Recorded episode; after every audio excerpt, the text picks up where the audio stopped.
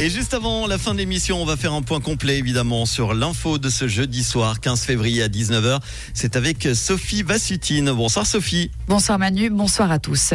La police appelle à la prudence à Lausanne. Plusieurs vols et fractions ont été signalés ces derniers jours. La police rappelle qu'il faut toujours verrouiller les portes de son véhicule et ne laisser aucun objet en vue dans l'habitacle.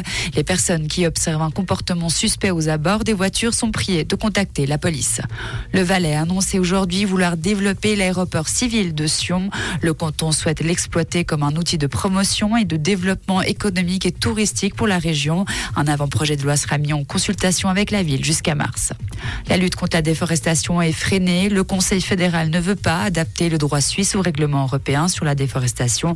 Ce texte entrera en vigueur le 1er janvier prochain. Il concerne notamment le cacao, l'huile de palme, le soja et le bois. Ces matières premières sont acceptées sur le marché européen uniquement si leur production n'a pas causé de dommages. Fin de semaine et week-end compliqués sur les rails en France et cela va impacter aussi les voyageurs suisses. Une grève des contrôleurs massivement suivie va affecter le trafic dès ce soir et jusqu'à lundi.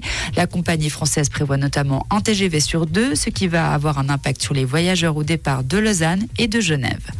Donald Trump marque l'histoire de la justice américaine. Il sera le premier ancien président à comparaître en procès pénal. Ce sera le 25 mars prochain. Donald Trump sera entendu dans l'affaire des paiements pour taire une relation présumée avec une actrice de film pour adultes. Merci beaucoup Sophie. On te retrouve demain évidemment. Et puis l'info dès, dès demain matin, ça sera à partir de 6h30 avec Tom. Comprendre ce qui se passe en Suisse romande et dans le monde, c'est aussi sur rouge.